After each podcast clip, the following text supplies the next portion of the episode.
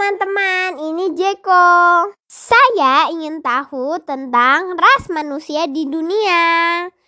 Yuk kita tanya Om Kris. Halo Om Kris.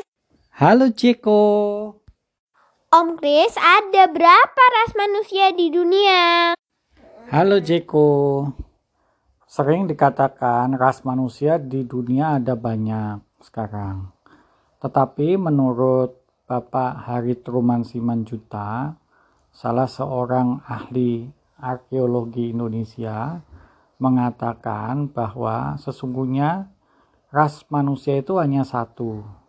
Sedangkan yang berbeda-beda selanjutnya itu disebut dengan subras.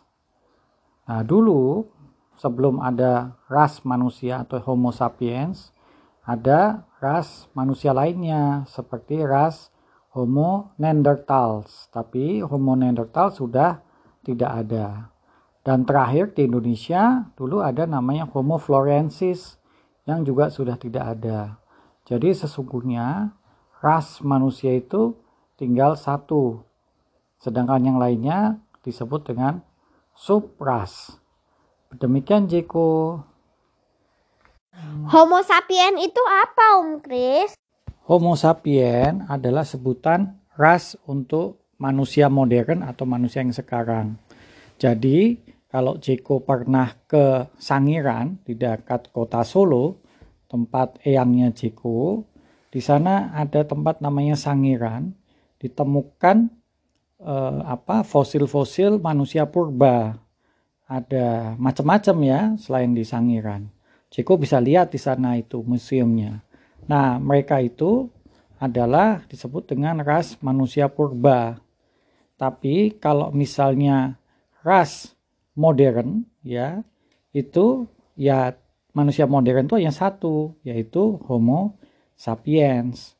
Jadi kalau dikatakan bahwa berbeda ras manusia, maka pasti merefer, merujuknya kepada perbedaan Homo sapiens dengan homo yang lain, misalnya homo tadi yang Chris sebutkan, Neanderthal yang sudah punah begitu. Jadi sesungguhnya manusia sekarang itu secara ras itu satu.